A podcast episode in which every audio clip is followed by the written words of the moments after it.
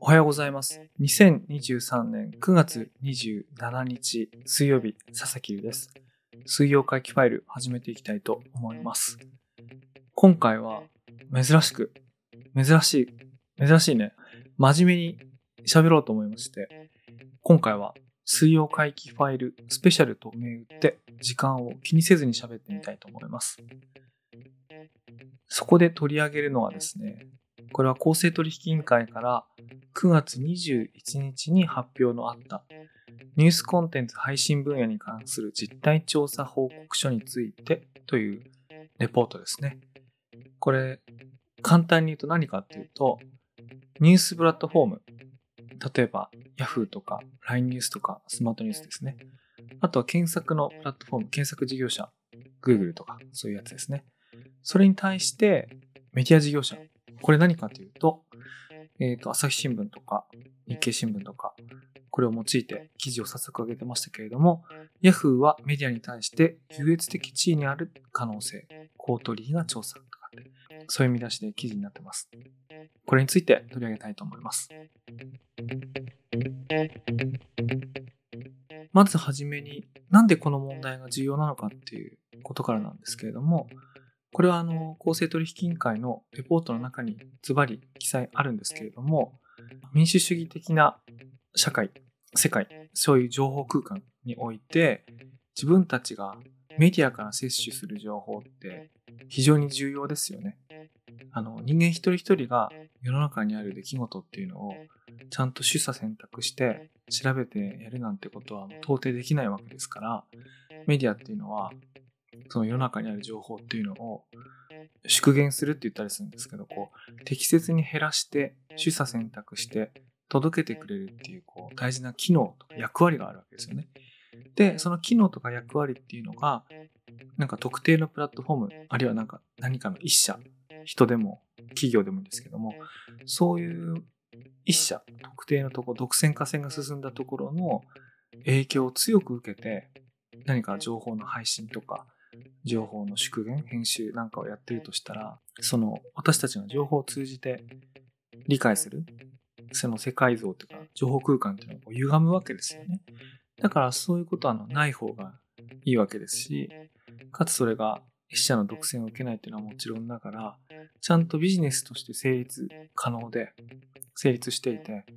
その正しい情報、正確な情報、まあ、そしてより楽しくっていうことも大事だと思うんですけども、そういうものを作るのに十分なその費用というか、労力っていうのを割く余裕があると、避けるっていうのは、まあ自分たちの情報空間を豊かにすることですよね。なので、自分たちにとってもっていうか、一生活者っていうか、一ユーザーにとってもすごい大事なことなわけですけれども、それが、その、優越的地位にあたる可能性って言って、ちょっと歪められてるんじゃないかっていうことを、まあ改めて調査して報告書にしたと。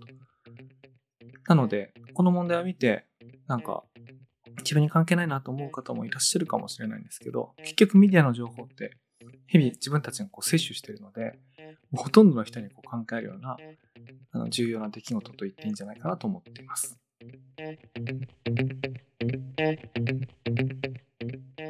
二つ目で、この問題っていうのが日本固有なものじゃなくて、かつ今急に起こったことじゃなくて、伝統ある、うん、伝統あると言っていいと思うんですけど、伝統ある問題なんですね。もちろん20年ぐらい前から、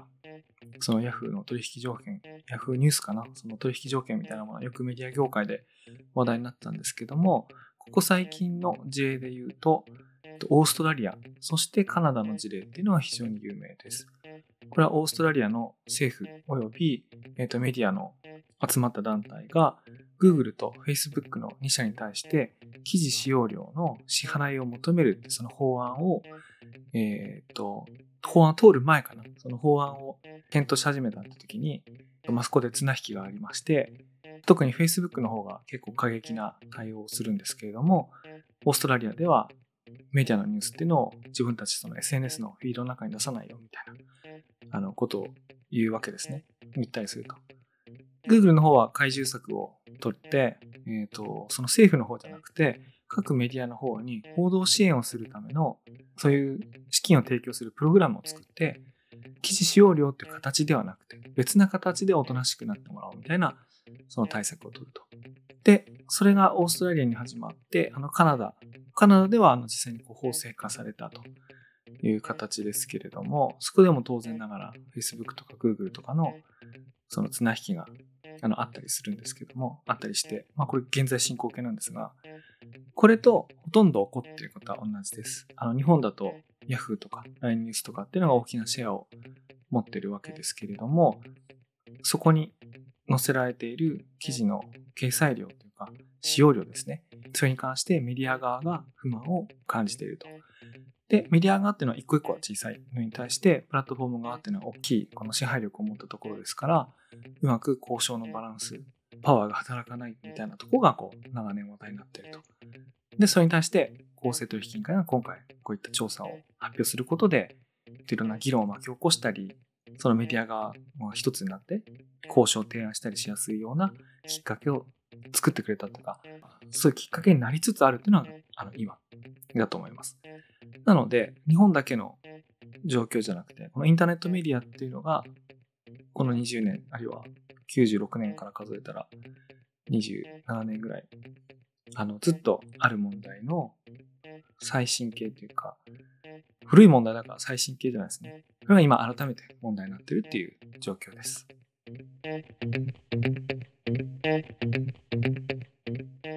で、3つ目なんですけども、じゃあこの問題のポイントは何かっていうと、記事の使用量、掲載量みたいなものが不透明である、あるいは交渉のバランスが悪いっていうことを言われてると思うんですけども、ここから先が人によって理解の深さに差があるところなんですけど、あの、まず関係性解除すると、私は以前 LINE 株式会社に勤めていて、えっと次にスマートニュースに勤めていたっていう経験があるので、ある程度その事業内容なんかを深く知る立場にありました。ただ今日はお話しするのは、そのインサイダーでなければ手に入らない情報を使おうとは全く思ってませんで、それは当然ながら外に行ってはいけないことなんですけども、外から見て分かることだけを使って、この状況っていうのを説明したいと思います。で、私の友人なんかもよく Facebook とか X なんかを見てると、そのメディア側の人たちがですね、この記事掲載量が少ないんじゃないかとか、その算出根拠が不透明なんじゃないかみたいなことを言われてるんですけれども、それ実はこの問題において大事なポイントじゃないんですね。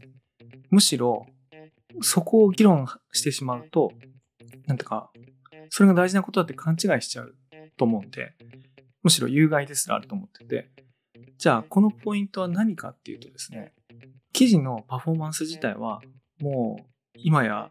広告のテクノロジーがすごい進んでるんで、すごい透明です。あの、1記事1記事、1PV、1PV パフォーマンスっていうのは測れるんで、あの、それができないなんてことはないんですね。できるんですね。だから、あとはそれをどれぐらい、まあ、いい両立で、プラットフォーム側が戻してくれるかって、その交渉のポイントに過ぎないんですけども、ただ、その記事の使用量をどんだけ上げていったとしても、おそらく満足いく金額にならないというか、あれ、こんなもんなのってなると思うんですよ。じゃあ、何がこの、齟齬を生み出しているかというとですね、これを説明するのに、リストページっていう言葉を仮に作って説明したいと思うんですけども、この記事の使用量とか、掲載量って言った時に主眼になってるのって、書いた記事に載っている広告とか、書いた記事が生み出す PV とか、呼び込むユーザー数みたいなところ、それの価値の話をしてると思うんですけども、実はプラットフォーム側、これはニュースプラットフォームも検索プラットフォームも一緒ですけども、そのニュースプラットフォーム側利益を生み出してるのは記事ページじゃないんですね。記事ページじゃないんですよ。例えば Yahoo で言えば Yahoo のトップページとか、あの LINE で言えば LINE ニュースそのものっていうよりかは、LINE のあの友達リストの一番上に載ってる広告とかありますね。ああいうところ。あとスマートニュースで言えば、ファーストビューに載っている広告。Google で言えば、検索結果ページに載っている検索連動広告。Facebook で言えば、ニュースフィードに載っている広告。つまり、記事とかコンテンツ一つ一つが生み出す広告売上とか PV ではなくて、それらが集約されたトップページというか、まあ最新のサービスだとね、Facebook とか Google とかだとトップページっていう考え方もないと思うんですけども、そのコンテンツが集まって、その集合として価値を出しているとこ。まあそれをちょっと仮にリストページって言いたいと思うんですけど、ニュースだろうが検索だろうが、その記事が集まっているリストページ。ここが利益を生み出しているわけですよね。問題はここからで、このリストページが生み出す収益についてはメディアに還元されていないっていうことなんですね。まあ、この問題にもあの、伝統がありまして、えっ、ー、と、記事の見出し、記事の見出しに著作権はあるかみたいな問題があって、これはこう読売新聞だったと思うんだけど、えっ、ー、と、まあ、いろんなこう、裁判というか、えー、があって、記事の見出しに著作権は認められないってことが、あの、判例になったんですね。あの、創作性がない。まあ、いろいろありますけれども、その判例が出たこともあるし、あとはそのリストページに載る、まあ、見出しとかね、あるいはサムネイルとして写真ちょっと載ることもありますけども、それっていうのは記事に読者を呼び込むための案内ですよね。それすらなかった記事見に来ないわけだから、そういうものをまあ無料で広くいろんなところに出すことで読者を獲得できるんだっていう実態もあると。なので、その記事の見出し自体は、あの著作権というかその使用料を払う対象にならないんだというような判例と、あとは実際それを出すことによって記事に読者が来るっていうこの事実を持って、そこに関しては料金が発生しないようなビジネスモデルでこれまで来てるわけですね。で、これイメージとしては、まあ今、読売とか Yahoo Japan、Yahoo ニュースのイメージで喋ってるんですけども、その時は昔はトップページから人がだんだん下のコンテンツページまでだんだん移動していくみたいなビジネスモデルでサービスとかね、広告とかできてるので、まあそれでもなんとなく納得感はあったと思うんですけども、まあ、最近のサービス、そのツイッターが最初にタイムラインっていうのを発明して、それを Facebook が取り入れて、ニュースフィードを提供して、で、だんだんと Google なんかも全部検索の1ページ目で全てのコンテンツを表示するようなあのやり方になってきて、まあ最近は TikTok でも何でも、もうアルゴリズムでもうトップページに、もうトップページって言わないですよね。もうユーザーが最初にアクセスしたページで全てのコンテンツにアクセスさせるっていうやり方をやるようになった時に、そのリストページ、まあ仮にリストページと呼ぶもの、そこが生み出す収益っていうのが全体のバランスの中ですごく大きいものを占めるようになっていったんですよね。昔はそうじゃなかったのが、どんどんどんどん過激化していまあ過激って言ったらですね、ユーザーにとってはいいことだと思うんで、そのバランスがどんどんどんどんトップページのリストページが生み出す利益がどんどんどん大きくなっていってるわけですよね。にもかかわらず、えっ、ー、と、レベニューシェアっていうか、利益を還元する対象っていうのは記事ページだけっていうあの昔のやり方が変わっていないので、プラットフォームは成長する。で成長すると、リストページからの売り上げが上がる。ところが、そこにコンテンツ、記事を提供しているメディアのシェアされる売り上げは増えないことはないです。増えるんだけれども、プラットフォーム側が手にする、あるいは成長するほどには手に入れられないでいるっていうような構造になるわけですね。まあちょっと長々喋っちゃったんですけど、最初のあれに戻ると、記事の使用量が適正かどうか、それが測れるかどうか、で、その両立がメディアの品質に、えー、比して妥当かどうかみたいな議論に入り込んでいくと、リストページが生み出す利益とか価値に関する議論に話がいかないんですね。むしろ昔ながらの記事ページの価値とかパフォーマンスの話だけになっちゃうんですけど、むしろこのメガプラットフォームとかとのそのパワーバランスのギャップっていうか、それを生み出してるのはリストページが生み出す価値についてうまくビジネスモデルが作れていないっていうことにこう起因してるわけですね。なのでこれをクリアにするっていうか話し合うっていうか新しい方法を見つけるっていうことをしなきゃいけない。ここが問題になってるっていうことです。まあちょっと大体言いたいこと言いかったんで、ですけども、そう。はい。もうこれ、ここが一番大事なポイントかなと思います。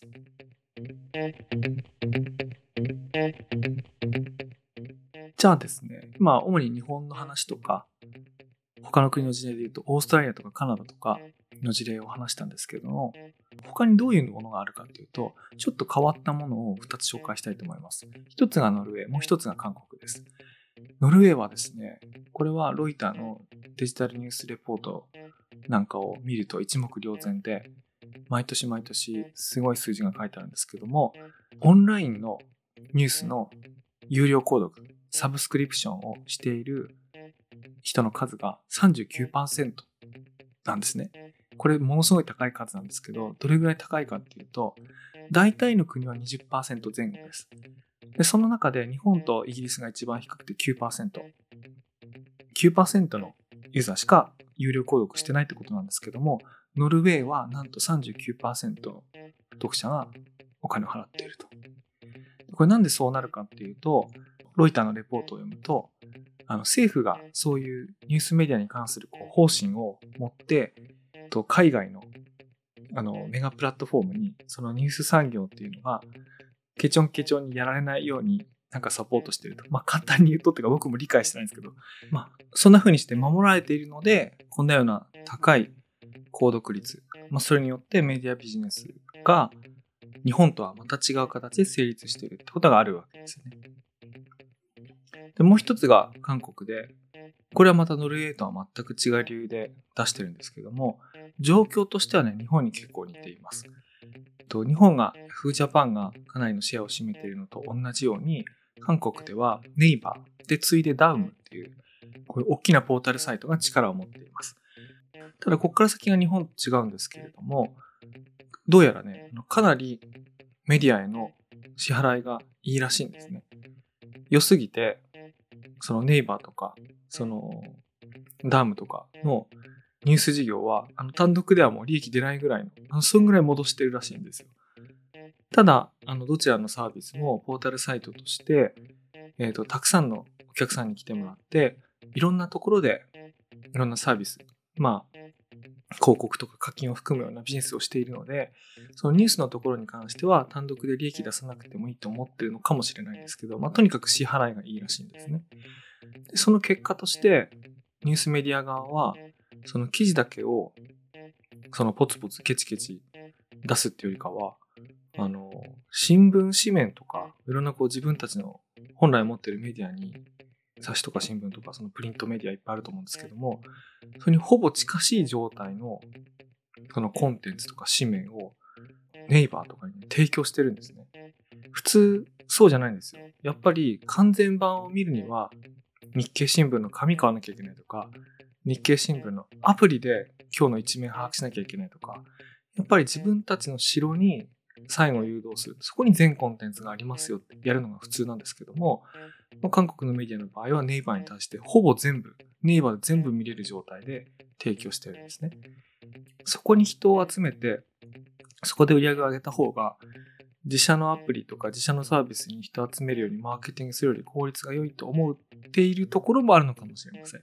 ただ、あのそこまでは直接インタビューしたわけじゃないので、外から見てわかる状況だけで察するやつなんですけども、あのそういうことが起こってるんですね。あのまとめると、日本と同じかそれ以上にポータルサイトの力が強いんだけれども、ポータルサイトはメディアを優遇して、ちゃんと良い支払いをしているので、コンテンツもより良くなっている。ユーザー体験も良くなっているということが起こっているようです。じゃあ代わりに何が起こっているかというと、どんなメディアでも載せるわけではないと。かなり審査が厳しくて、記事のコンテンツ、コンテンツの水準も高いものを求められるようですし、新興のメディアがそこに割って入るというのはなかなか難しいらしいんですけども、まあそこがちょっと違うところですよね。ただ、えーと、世の中にはそういうバランスのビジネスモデルとかサービスモデルとか、その国におけるメディアとプラットフォームの関係っていうのは存在するっていうことですね。まあちょっと今2つだけ例を出したんですが、おそらくもっともっと上げればユニークなバランスを生み出しているところっていうのはあると思います。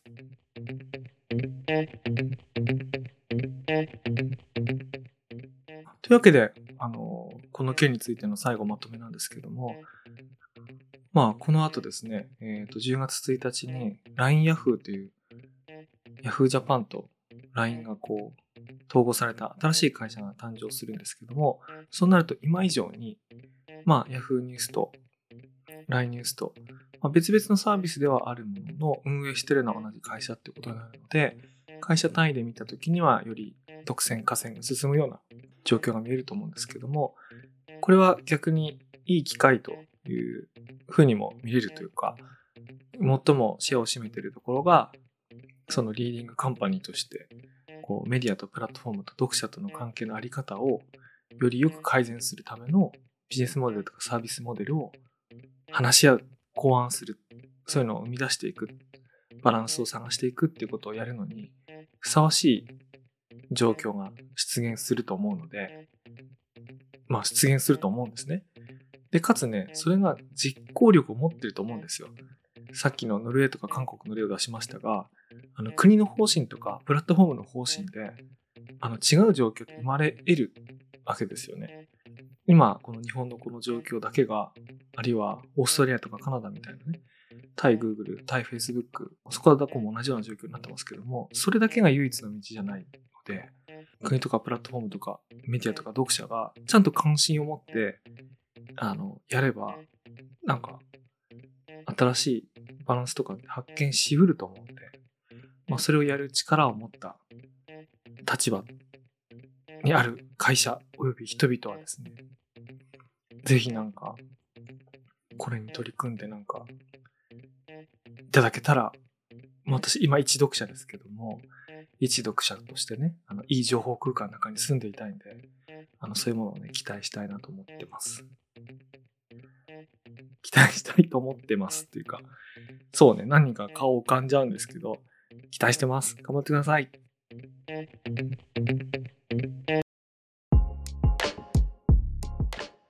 というわけで、今回の水曜書きファイルでは、一つのニュースについて話しました。本当はもっと紹介したいニュースもあって、エピックがアップルに文句を言ってる、再びとかね、文句を言ってるっていうか、いや、これ大事な講義だと思うんですけどね。あの、そういうものがあったり、